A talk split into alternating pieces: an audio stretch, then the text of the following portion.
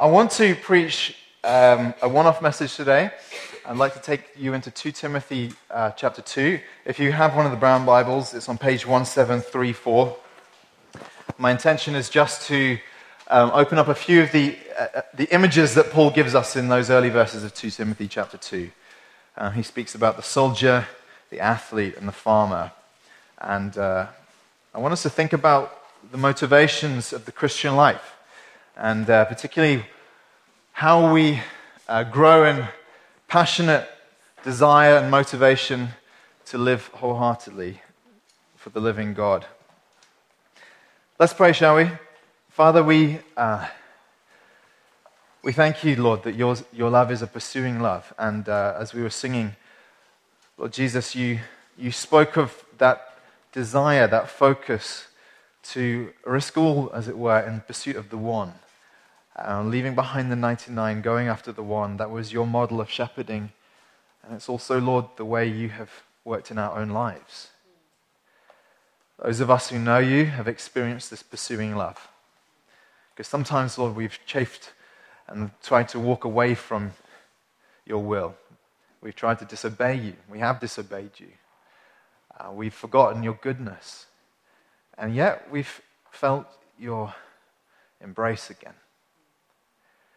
And Jesus, we thank you that such love not only catches us, but also keeps us. And Lord, that you stir hearts to return love toward you as you breathe spirit upon us. And Lord, as we come again this morning, we want to make it our life pursuit to be those people who love the Lord our God with all of our heart, soul, mind, and strength. So stir up new love in us, we pray. Rekindle dying flames and bring about, Lord, a renewed spiritual vitality. In Jesus' name, amen. Let me pray. Uh, let me read from 2 Timothy 2, just those first seven verses. This is Paul, Paul's letter to his protege, Timothy. It's, I think it's um, I always find it one of the most moving parts of the Bible to read because of the poignancy of a letter written in the final moments, really, of his life on earth. It wasn't long until Paul himself would be executed for uh, his testimony about Jesus. So, um, whenever you read this, there's a certain weightiness because, as far as we know, it's the last letter he wrote and it's the last one that we have on record. There's a weightiness because of the affection that he had for Timothy as a minister that he trained in the gospel. And uh, therefore, you think these are important words, aren't they? Everything he says is just dripping with passion and urgency. And it's with that in mind that I think we need to understand what he's saying to him at this point. He says, You then, my child, be strengthened by the grace that is in Christ Jesus. And what you've heard from me in the presence of many witnesses, entrust to faithful men who will be able to teach others also. So, arguably, what he's saying is just recapitulating uh, the Great Commission, what Christians live with as their calling, which is to take the gospel and transmit it to others, who will then transmit it to others. And so the family of God will grow, with a particular focus here on the work of a minister in training up other ministers. He says, verse 3 share in suffering as a good soldier of Christ Jesus. No soldier gets entangled in civilian pursuits, since his aim is to please the one who enlisted him. So there's our first picture. Be like a soldier. Is our second. He says, An athlete is not crowned unless he competes according to the rules. And here's our third. It is the hardworking farmer who ought to have the first share of the crops. Think over what I say, for the Lord will give you understanding in everything. So basically, we want to obey that last verse today. We're going to think about what he's saying. And uh, I particularly want to take a certain angle on this. And I want to talk to you about the motivations of the Christian life.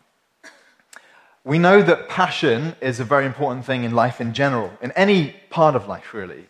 Um, none of you would go to an interview for a job, and if they ask you your, your, your strengths and weaknesses, do you list among your characteristics that basically you just don't care? Um, you don't do that. Everyone writes on their job description, I'm passionate, even if they're not, but they write it because it's like it's a, one of those buzzwords, isn't it? I'm passionate person. Because everyone loves passion. Passion's infectious, passion's very important. I've, I've, um, I've uh, I was going to say had the privilege, Um, sometimes it depends on the couple, really, but I've conducted a lot of weddings over my time. and um, in, in the experience of conducting weddings, one of the things I have never seen is a bride walking down the aisle yawning, or uh, you know, it's like, yeah, just like, got to get this over with. You know, wow, seriously, do we have to do this?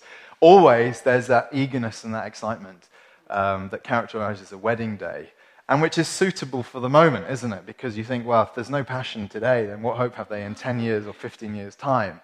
You think there's got to be passion that, that ignites um, love and ignites romance and ignites relationships. And it's true, I could talk, you could talk about any part of life. The things that make you interesting are your passions, generally speaking, aren't they? Um, the things that make you someone who others want to be around is, is your passions. That's what's infectious about you. That's what's interesting about you. That's what's um, contagious. Unless you like have really odd and unusual, bizarre passions that no one else finds interesting, which some of us do. But anyway, that's, that's in general. So I want to talk about faith, though. Think about passion when it comes to matters of faith. Um, a lot of people regard passion in faith as with some suspicion, don't they? You think, well, isn't it passionate faith that leads to conflict and leads to uh, people doing dangerous things in the name of their faith? And of course, there's some element of truth in that. But um, I, I, am unashamedly uh, a proponent of uh, zealous Christianity because I think that's what the Bible teaches. I was, I, one of the, my favorite um, quotes that I, I, came across was a YouTube video which a guy um, called Penn Jillette, who is one of the double act of Penn, no, Penn and Teller, that's the name of the two, who are kind of these American atheist uh, magicians. And uh, Penn was talking about an experience he'd had when he left a gig one day. And uh, he walked out through the, uh, the exit, and as he was leaving this gig, um, a Christian, I think it was in Australia, but a Christian handed him uh, a Bible, a copy of the Bible, like some Christians, you know, like the Gideon New Testament type thing. And, uh, and he's sort of, you know, taken back a bit at first because everyone knows he's a famous atheist, you know, he was certainly at the time well known for that. Um, and he later went and recorded a little video blog and was just, just uh, reflecting on that experience. And uh, he, he said these words, which have been um, spread wide and far. He said, I've always said that I don't respect people who don't proselytize, which means to, to share your faith with others in the hope that they will be persuaded. He says, I don't respect that at all. So he says, people who don't do it, he says, I've got no respect for you. And here's an atheist speaking. He says, if you believe that there's a heaven and a hell and people could be going to hell or not, or not getting eternal life, and you think that it's not really worth telling them this because it would make it socially awkward, which is generally the main reason why we wouldn't, right? He says, How much do you have to hate somebody to not proselytize, to not share your faith? And I've always found that very provocative because I always think about, well, if I'm not willing to share, it's because I lack uh, the passion and the conviction uh, to, for the other person and for God to overcome whatever social awkwardness would, would result. And so when you're reading the Bible, what you discover is that, on the one hand, God is very much uh, against all forms of cold heartedness. It's one of the things that God often chastises, isn't it? Apathy, lukewarmness, double mindedness, where your, your brain is split between uh, two commitments and they're constantly competing. You want God, but then you also want the world and you want what it offers. And uh, that kind of how that brings a coolness of passion, distraction, all these things are, generally speaking, criticized in the Bible as being not good qualities that mark you. And I really want you to think about yourself for a moment. Are you a passionate believer in Jesus? If you're a Christian, I'm not assuming you all are. If you're not a Christian, what I'm describing to you today in terms of passion to live for God will either be attractive to you or, or otherwise. You've got to make your own mind up about that. But for those of us who call ourselves Christians, what kind of Christian are you? Would you, would you look at yourself and say, I am somebody who is brimming with red hot, zealous passion for the Lord? Those of us who've been doing community Bible reading, been tracking through Psalm 119, and all the way through Psalm 119, the psalmist keeps saying how much he is energized by and delights in and loves the law of God. He loves the Word of God. There's a self consciousness in his uh, own passion for Jesus and passion for the, the Word of God, in a sense. and, and I think you should be aware of it if it's in your life. If it's not, you should also be aware of it. The flip side to it, of course, is that all through the Bible, one of the things that God honors is zeal. Love. It's why it's the highest command to love God and then to love your neighbor. And we're not talking about a disinterested, stoic, grim kind of love. Is there such a thing? We're talking about something that stirs you in the deepest parts. Passions that energize you, drive you, allow you to make sacrifices, allow you to um, speak and to, and to work and to sweat and to labor for the sake of the thing you love.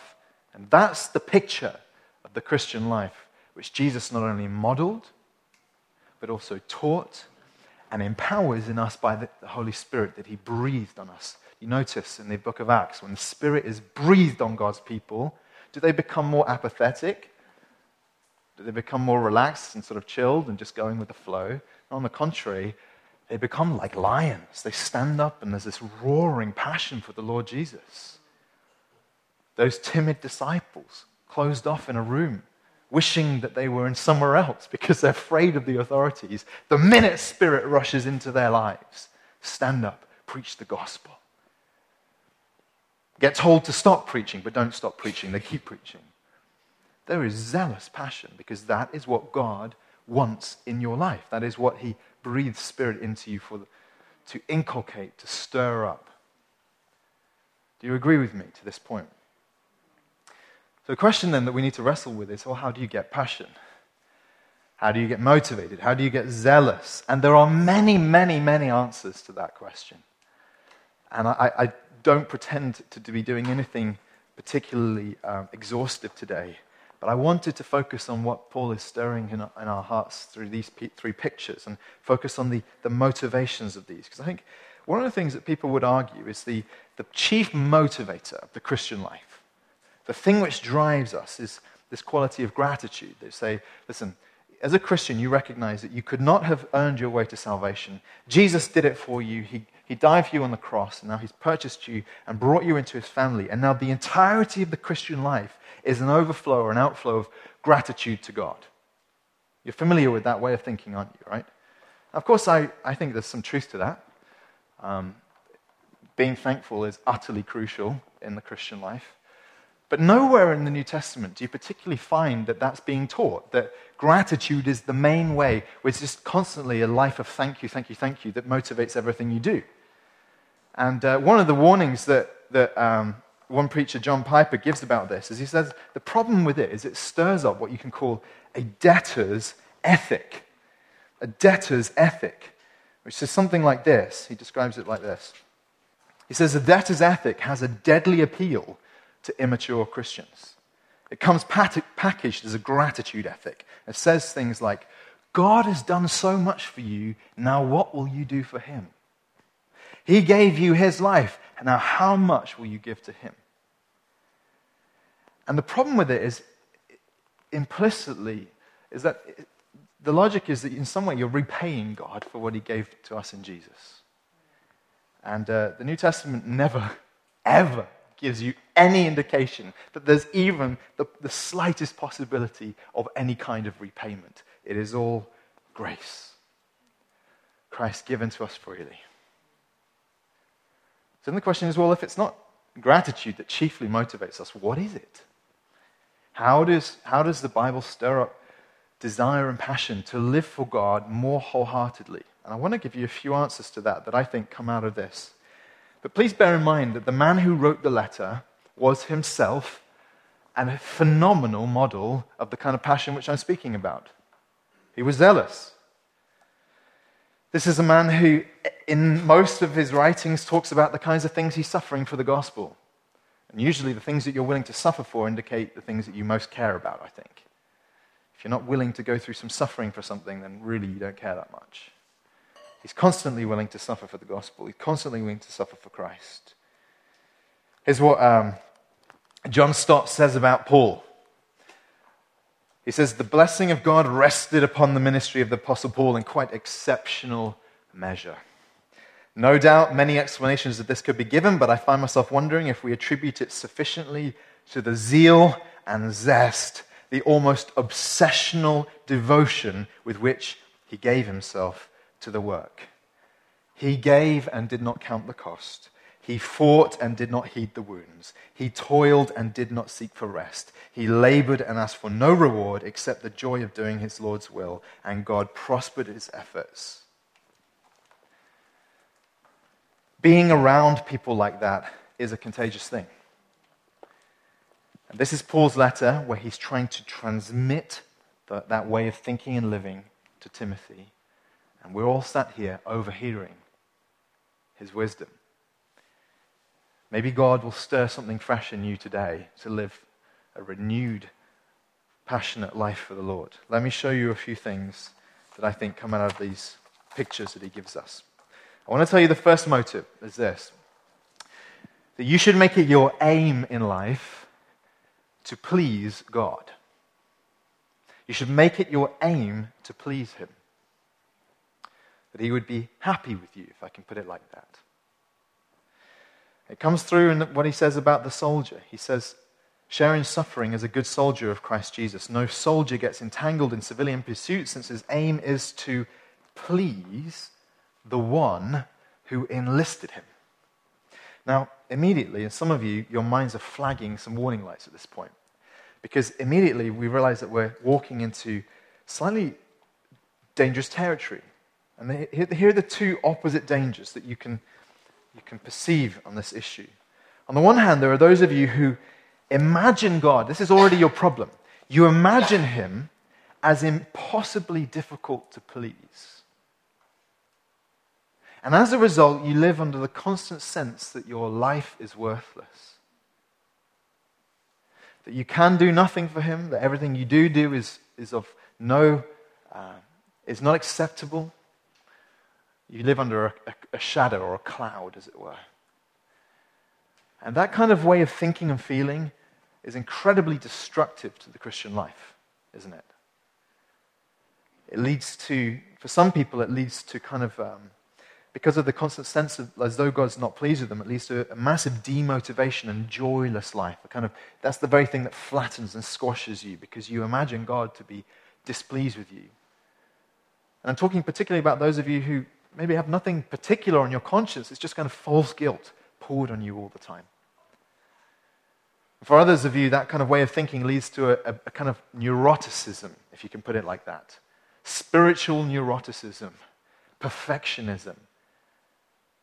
You know how some people, if they, they've lived under that shadow of parents for whom nothing was ever good enough, and it turns them into kind of neurotic people who are constantly trying to live a perfect life and have get, tick every box and do everything exactly right in a way that is unhealthy emotionally, leads to stress and strain, okay? So there's some of you who, who already feel like God's impossible to please. And so these kinds of things are the re- result in your life joylessness, spiritual neuroticism, and, and that's, that's not a good thing. On the other hand, of course, there are those of us who, because we love the gospel, we believe that the gospel of the, the message of God saving us is one of his free grace towards us, his pleasure over us because we're in Christ Jesus. So God hid you in Christ Jesus and when you died with him on the cross and were raised with him. And that's the message of the gospel, isn't it? So Christ did it all for you. He lived the life you couldn't live, he died the death you needed to die, and he was raised to give life to you. And part of the problem that can come as a result of believing all those truths is that you begin to imagine that your life no longer matters. That God is, in a sense, benignly pleased with you, like a kind of aging, senile grandfather who just sort of s- smiles over you, um, regardless of what you do, because it doesn't matter. You're, you're covered with, by the blood of Jesus. And again, the problem with that is it's massively demotivating, isn't it? if nothing you do makes any difference. And we, we say things, I think there's truth in this, but we need to understand it correctly. When we say, God can't love you more or couldn't love you less, that there's no such thing as a good day or a bad day in, in, in God's sight. It's all covered by grace. And I preach this stuff and I believe it in, in, in certain ways. I do believe that this is the gospel, right? But what you find when you read the New Testament is that there's something much richer about the Christian's life and what motivates them. It deals with both of these wrong ways of thinking. It tells us, on the one hand, that we are justified, adopted into God's family, and loved. So he is not angry with you. Those of you who've lived with that sense, that heaviness, like God is un- displeased with you. Of course, if there's sin in your life you need to repent of, then repent of it. But the minute you do, you are in God's favor. And you must always know that. Remember that. Preach that to yourself if your prevailing sin is one of heaviness of spirit that steals joy. And it's really rooted in unbelief, not believing the gospel. The New Testament deals with that. But it also tells us that when we come into the family of God, we're in a new relationship with the Father, which allows us to live lives which are pleasing to Him. That He takes pleasure in the things that you do. Let me read to you what um, a theologian called Wayne Grudem said about this. He said, uh, Sometimes Christians assume that they can do absolutely nothing in, the li- in their life that will please God. They think that God counts even their faithful obedience as totally worthless, totally unworthy of his approval. He says, I suspect that just as Satan accuses Christians and wants them to feel false guilt and false accusation, so he also seeks to keep them from great joy of knowing the favor of God on their daily activities, of knowing that God is pleased with their obedience. In this way, he seeks to hinder our personal relationship with God, for the ability to take pleasure in another person is an essential component of any genuine personal relationship. In other words, what the New Testament teaches and what he's trying to explain to us there is that if you do not imagine that God can and does take pleasure in your obedience, then you don't understand that this relationship with God is real that your life matters to Him, that the way you live matters to Him. Now, I just want to show you then the New Testament teaches that your daily life has the potential to bring pleasure to your Father in heaven. Isn't that an incredible thought? Just think about this in this very moment in which you're sat here. The way in which you listen and receive the word of God has the potential to bring pleasure to the Father who spoke it in the first place. You can listen in a way that brings him displeasure or pleasure. You ever thought about that as a sermon listener? You should. It would help me a great deal. the way, you know, it amuses me how Luke said during the, um, the little break, you know, the bit between the the singing and the preaching where he said, turn and relax and turn and say hi to one another. Most of you do not relax at that moment, do you? You kind of go, do I have to turn and say hi to someone? you think, no, do you understand that there is a way in which you can conduct yourself that brings pleasure to the Father in every moment of your day, including how you love and welcome one another at church? I'm just choosing examples in this very moment. But of course, we could play this out to every aspect of your life, every moment of your life. In case you're still a little bit skeptical, I just want to show you a couple of verses. We could have chosen many. I want to show you a couple of verses which just fill this out, bear this out as being true. Here's one of them. In 1 Corinthians 7, Paul is weighing up the merits and demerits of being single. He was a single man, and he, he's weighing them up. And he's really commending the single life. It's one of the unique things about the Christian faith is as much as we love and champion marriage, its importance, we also believe that singleness can be of profound value. And then you might think, well, why? How? How could it possibly be a good thing for me to be single for the rest of my life? Well, here's your answer. 1 Corinthians 7:32. I want you to be free from anxieties, he says. The unmarried man is anxious about the things of the Lord, how to please the Lord.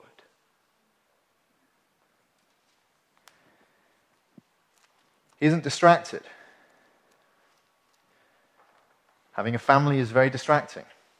Every Sunday morning, when I'm getting ready for church, I have the constant barrage of interruptions from my children knocking on my door, and then I have to drag C out of bed. C, take care of these children, please, for, for the sake of me and this church, please. Um, my mind is split. But I want to please the Lord, but I also, you know, I'm, I know I need to please my family. I need to have attention to those things. But, but you see, the logic of what Paul's saying is that as a single person, you can please God and you can have great concern for the question of how to please God, knowing that it's possible for you to live in a way that's displeasing and, and a way that is pleasing.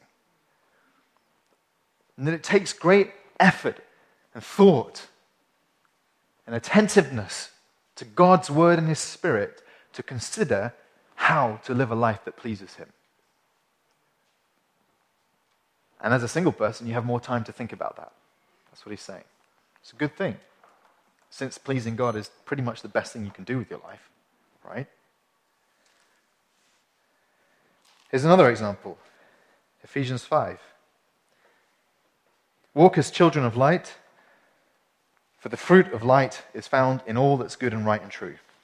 And try to discern what is pleasing to the Lord. Exercise every faculty of your being to figure out, by the grace of God, how to live a life that brings the Father pleasure. That's what Paul's saying.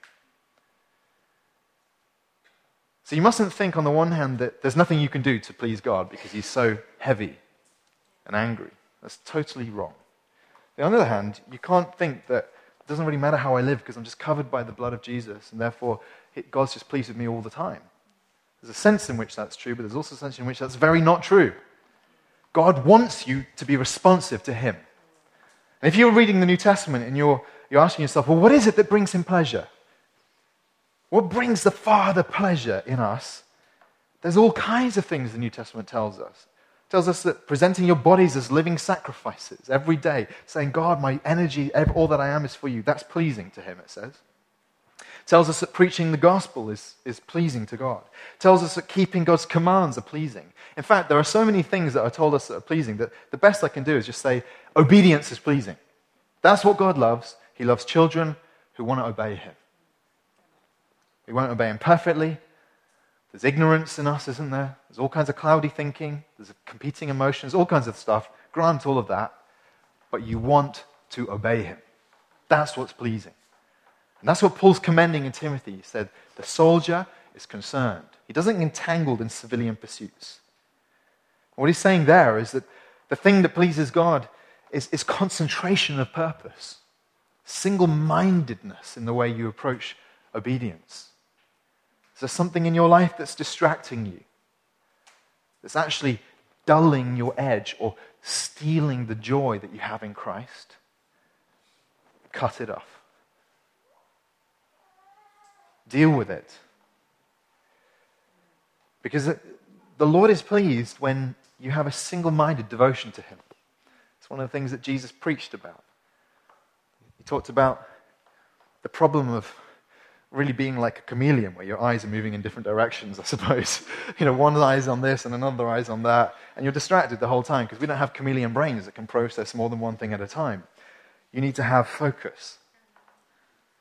He talked about clarity of vision, Jesus did. He, he, he called it the single eye. Doesn't mean like Cyclops. He meant that you're focused on one thing. And Paul's saying that brings the Father pleasure.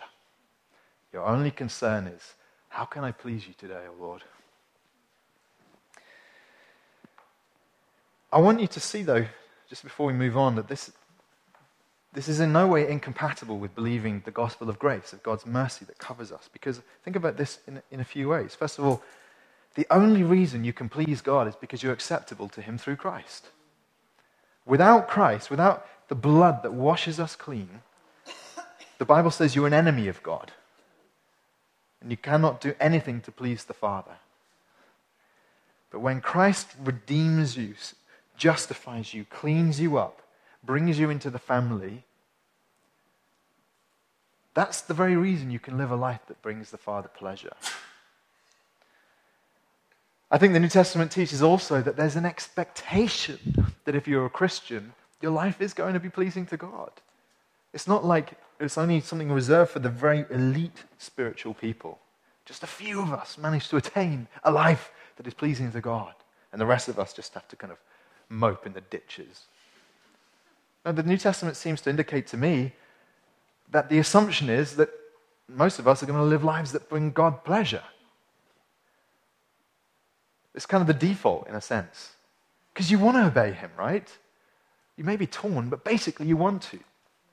Now do so with more energy. Well, think of it this way.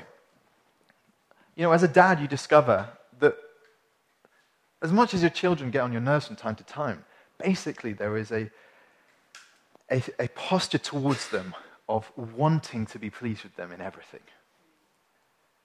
You know, even, your, even when your children fart, there's a certain amount of pleasure you get in watching your children. I'm not, I know, I'm being crude deliberately because I want you to understand that even everything about your kid, their quirks, their personality, everything brings you a certain amount of pleasure. And I think that that's what the New Testament teaches is God's disposition towards us. He is a father. And even your weakest efforts to please him bring him pleasure. That's my first motive. You should aim to please God. Here's a second. I think you should foster a competitive spirit.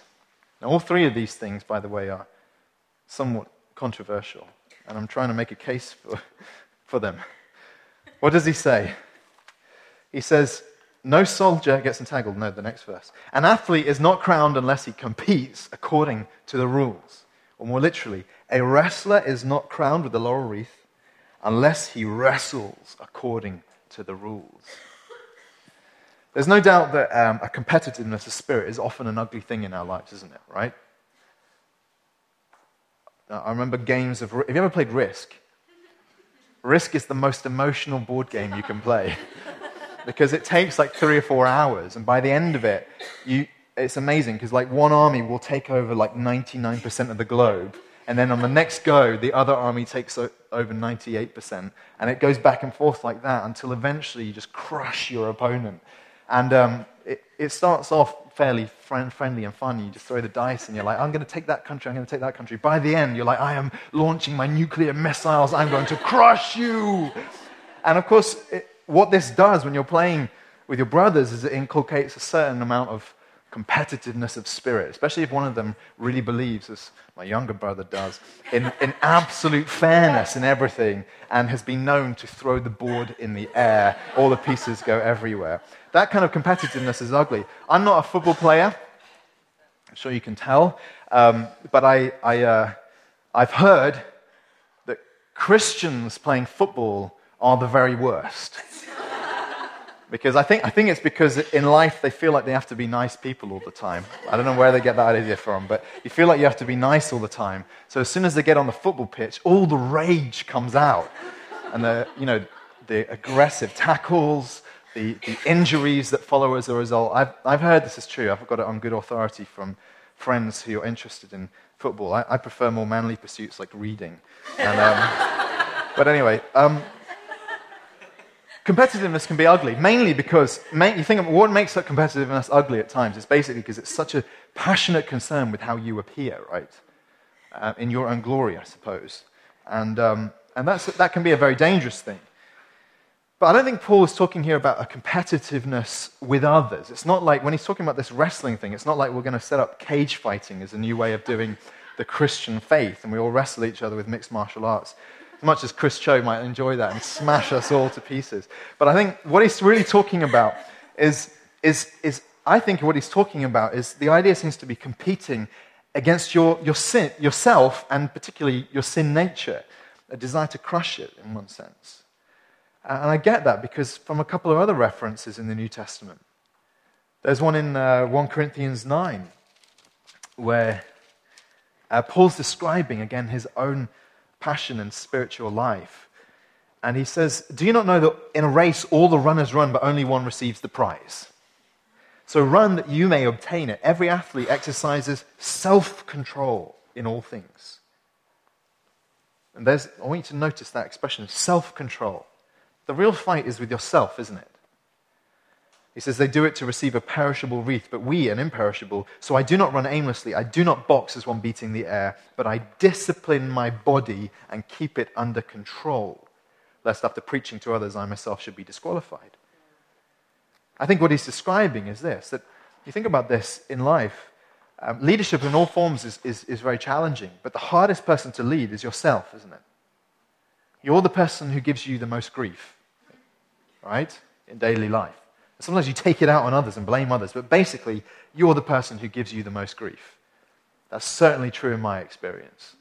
Most of my frustration in life, most of my battling in life is with myself. So when he says that this, this wrestler wrestles according to the rules, I think he's describing a, a fighting spirit which is really at war to some degree with, with your own nature, or your sin nature, perhaps. There's a couple of places in the New Testament that talk about what this wrestling looks like. And the word is used in the context of suffering in Hebrews 9. It says, in, uh, if I can find the verse, in Hebrews 9.32, which doesn't exist. So I've got the verse wrong. Uh, Hebrews 10:32, I think it is. Recall the former days when you were, after you were enlightened, you endured a hard struggle with sufferings. The hard struggle is the same word wrestling. You wrestled with sufferings. Why? Because suffering has the potential to destroy your faith in a loving God. So the fight that's going on is not really with the suffering per se, it's with your own spirit. How will I respond to the hardship that I'm facing right now? You are your, your greatest opponent, aren't you? I also think about the times in the New Testament when we're told to put to death the sin nature in you, the flesh in you. There's a war to the death going on, and only one victor. Either the life that God's birthed in you, or the sin nature which wants to kill you. So who's going to win? That's the fight, isn't it? Here's another place which indicates to me that this fight is mainly with yourself. Hebrews 12:1 Therefore since we're surrounded by so great a cloud of witnesses it's a picture of being in the great stadium of God's kingdom with many onlookers he says let us also lay aside every weight and sin which clings so closely and let us run with endurance the race that's set before us. So you're not going to get on the racetrack carrying you know, a backpack and your Dr. Martin boots and all that kind of stuff, because he says that that's the analogy there of all the sins that you could carry with you through life, which will hinder you and slow you down. You need to get on your, your tighties and, you know, your leotard, and then you'll run fast. And you say, strip off all the sin, get rid of the things which hinder you, fight them, kill them, so that you can focus and win the race. So, what I'm describing here for you when I say you need to foster a competitive spirit, this wrestler who wrestles according to the rules, for one thing, there's something strenuous about the Christian life. I think some people think that effort is unspiritual. Because if you're really a spiritual person, you'll kind of float through the Christian life, just, just drift into prayerfulness, drift into godliness, and it all just happen like, like you're floating three inches above the ground, effortlessly. And I just don't recognize that to be true, partly because I don't know any godly people who don't exert enormous amounts of effort to, to grow and to obey. It's also the New Testament, the Bible's full of people who, who sweat and, and, and bleed sometimes for the sake of obeying God. There's great strenuousness to the Christian life. Now, you all know what it's like to exert strain in aspects of your life because you, there are things that you have strained towards, be it passing exams, getting a promotion, um, getting a girlfriend, uh, whatever it is. But whatever you, you know what effort is. But the question is, why, not, why doesn't God worthy of our greatest efforts? This is how Paul talks about the effort he put into his, his faith. He says, For this I toil, struggling with all his energy that he powerfully works in me. For I want you to know how great a struggle I have for you and for those at Laodicea and for all who have not seen me face to face. He's saying that my daily life is one of constant exertion for the sake of the kingdom. I never take my foot off the gas, I never slacken off. And I know that there's a danger of, of of being in a kind of a state of striving for which you need the rest of God. You need to experience the grace of God. And I think that's why Paul's saying that he toils with all the energy that he powerfully works in me. So he's not saying this is something I just generate in myself. He's saying this is spirit empowered, vigorous work. And that's the kind of attitude with which you should be approaching day to day fighting for the things of God. There's something strenuous, there's something combative about this image, isn't there? Combative, the word means an eagerness to get into the fight. You want to jump in. Because, I, the reason why we've got to stress this is because so much of the Christian life in the Bible is described as warfare. We seem to have forgotten it when we have a kind of insipid version of Christianity. But so much of it is described as warfare. I love what Jesus said about John the Baptist in Matthew 11. He says, From the days of John the Baptist until now, the kingdom of heaven has suffered violence, and the violent take it by force. In some senses, if you want to live a life that does something for God, you have to be prepared to do violence. You know, I'm not speaking literally.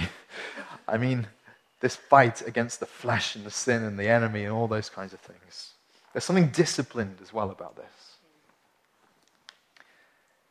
He competes or he wrestles according to the rules. In other words, there's an integrity and a righteousness and a training that as you grow in Christ, godliness is worked in you and you grow more and more to the conformity of his image. That's what you're fighting for. You should aim to please God. You should aim to foster this kind of competitive spirit in day to day life. Let me add a third thing, which I think is a motive that Paul gives us here. You should seek the reward that God wants to give you. He says in verse 6 it is the hardworking farmer who ought to have the first share of the crops. And once more, I think that a lot of people think that rewards in the Christian life are a deficient motivation. Somehow it's, it's not godly to desire rewards. Now, why do we think that? Bear with me for a moment. Why do we think that rewards are a bad motive in the Christian life? Here's one reason. Some of it's to do with Western philosophy. I think it mainly comes from a guy called Immanuel Kant, but it's also prevalent across Western thinking that a lot of us believe that for, for an act to be virtuous, the element of reward and of, of you gaining anything should be stripped away from it. Even the pleasure of doing the, the act itself. If, if you do it for that reason, then suddenly all the virtues disappeared. And that's the way Westerners think about what, a, what goodness is, what moral goodness is. Um, so, you know, if you want to serve on the welcome team, and your hidden motivation is that maybe you'll just meet the special someone, then suddenly whatever righteousness was in that act is no longer there because you, have twisted motives. Now, think about this for a moment. What about the cross? Can anyone say that Jesus didn't perform the greatest act of righteousness pleasing to the Father in the history of the universe when he gave himself freely on the cross? And yet, he's explicit that the reason he gave his life was for the reward of his church, his bride, who is purchasing by his own blood. Does that take away or diminish in any sense the goodness of that act? It doesn't, does it? He had a very clear purpose in mind. It wasn't pointless death. He died for his reward. Now, I know maybe some of you, your mind immediately fits to something, a verse like this one in, in Luke 6.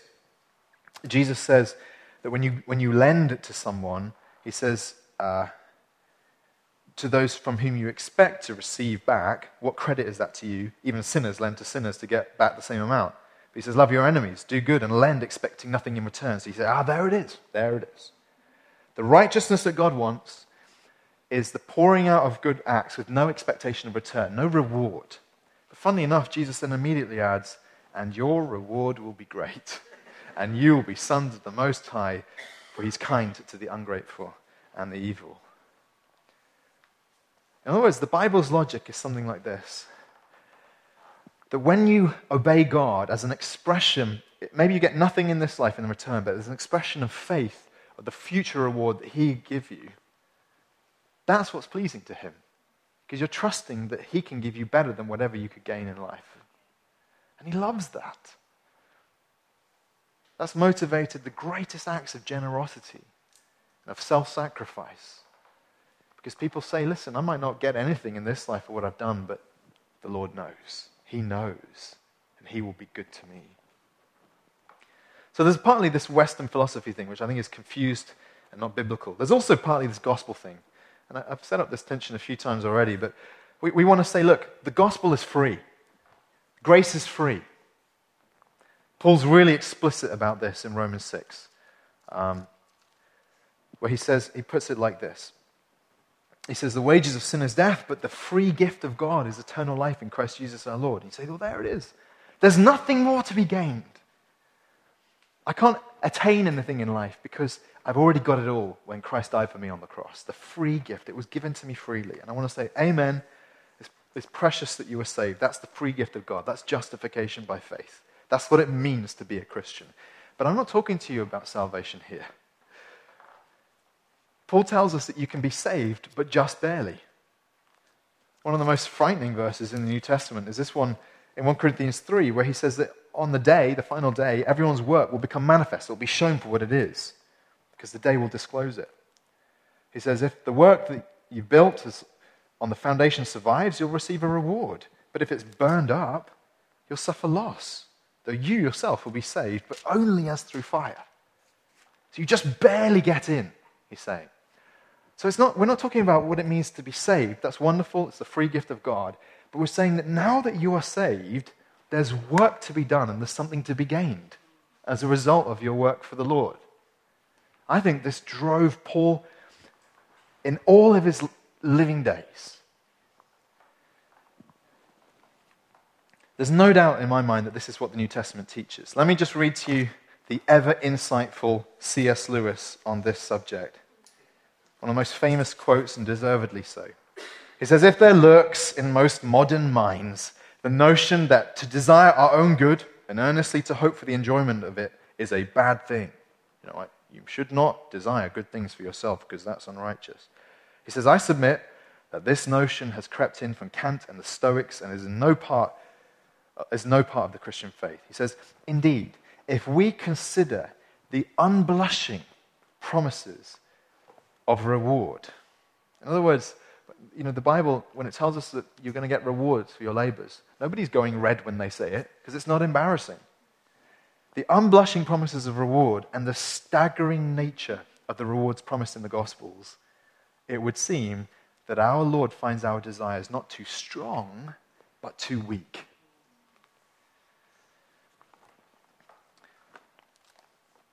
What did Jesus teach? He said that when you're persecuted for him, you get a reward. He said that when you love others, particularly your enemies, you'll be rewarded by your Father in heaven. He said that when you obey him, you'll be rewarded. He says when you give, basically, you can't outgive God because he'll give you more in return. He says when you pray, go and kneel in secret before your Father in heaven, and your Father in heaven will reward you for that. He said when you fast, Put on aftershave, get clean, make sure you look great. Don't tell everyone you're fasting. Deal with the fasting breath, and then you'll be rewarded when you do this act in secret for the, the pleasure of the Father. And that's just all in one sermon, by the way. Jesus said all of that in one sermon. So we want to roll in all the other teaching the Bible has on this, then we're going to be here all day. The Bible teaches that God the Father wants to reward you for the things that you do for Him. That's a wonderful teaching. We're we talking about here and now in this life or in eternity? Uh, both, I suppose. I know that sometimes we don't get everything we hope for in this life. That's okay. The Lord knows it all, He logs it all. What kind of rewards are we talking about? If we're talking about heavenly stuff, well, I know that the new heavens and the new earth is going to be a little bit different from this one. And I've not been there yet. So I can't necessarily fill out the picture for you too much. But I also know this that it seems to me that God's, God's ways don't, He's unchanging. And the things that we, we delight and are rewarded for, for in this life and the rewards we enjoy in this life, it seems to me are also going to be true in the life to come. We talk about authority and responsibility and dignity and prosperity. I think the Bible teaches that all those things are ours in the new heavens and the new earth as reward for our labors. Daniel 12 puts it like this He says, Those who are wise shall shine like the brightness of the sky above, and those who turn many to righteousness like the stars forever and ever. He's saying there's a special dignity to certain people in eternity because of the greatness of the work they did on earth. This is extraordinary when you think about it. Why wouldn't you want to live for that? And if you think all of that just sounds a little bit too carnal and a bit too fleshly for you and you're holier than Jesus himself, listen to this. In 1 Thessalonians 2, Paul said this. He says, What is our hope or joy or crown of boasting before our Lord Jesus is coming? In other words, what's our reward? He says, Is it not you? For you are our glory and joy. At the very least, the Christian life should be motivated by the passion of seeing other lives impacted by the work you do for the Lord. That's your joy. That's your crown. That's your boasting. And you could go on living a kind of selfish life of seeking your own things. Or you could say, No, my, I want to live for God. I want to spread the love of God and the gospel of God and see the reward of my work and my labors within the kingdom. And that is so rewarding. Friends, I know that we will all fall short of the things I've been describing.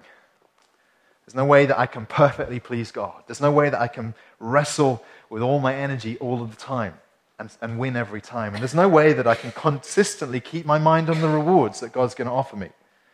Because if I did, I think I'd be way more radical than I am now. There's obviously elements of unbelief in all of us. So I finally just want to close by pointing you to Jesus.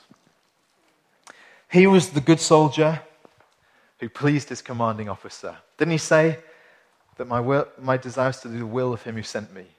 He said, I only do what I see the Father doing. Jesus was the single minded one who lived to please the Father. He was the wrestler who, broke, who did battle with Satan, sin, and death and won. And he was the farmer who did the work necessary to get the harvest that he wanted the harvest of us, of our souls. So, yes, go on seeking to please God, go on wrestling, go on seeking the reward that he offers, but do it all in the knowledge that Christ Jesus, your forerunner, and the one who's perfecting your faith, he's stronger than you, and he's upholding you, and he's energizing you and empowering you. Thank God we're saved by his name and not ours. Amen? Amen. Why don't we stand and let's pray together? Father, we praise you that in being called into your kingdom and into your plans and your purposes, we've been called into the greatest, most dignified, most challenging goals and passions imaginable. Lord, we all fill our lives and our imagination with things that we seek for and seek to attain in life, but nothing could be as great as working for the, the wreath, the crown that you could give. We pray, Lord, that you will re energize passionless lives today. That where apathy has crept in and there is hesitation to obey you, I pray, Lord, that you will bring about renewed desire to be very quick to obey you, to be full of passion and energy to do it. Thank you, Jesus, that you breathed Spirit on us for this end. Now empower us, we pray to live renewed lives in your name. We pray. Amen. Amen.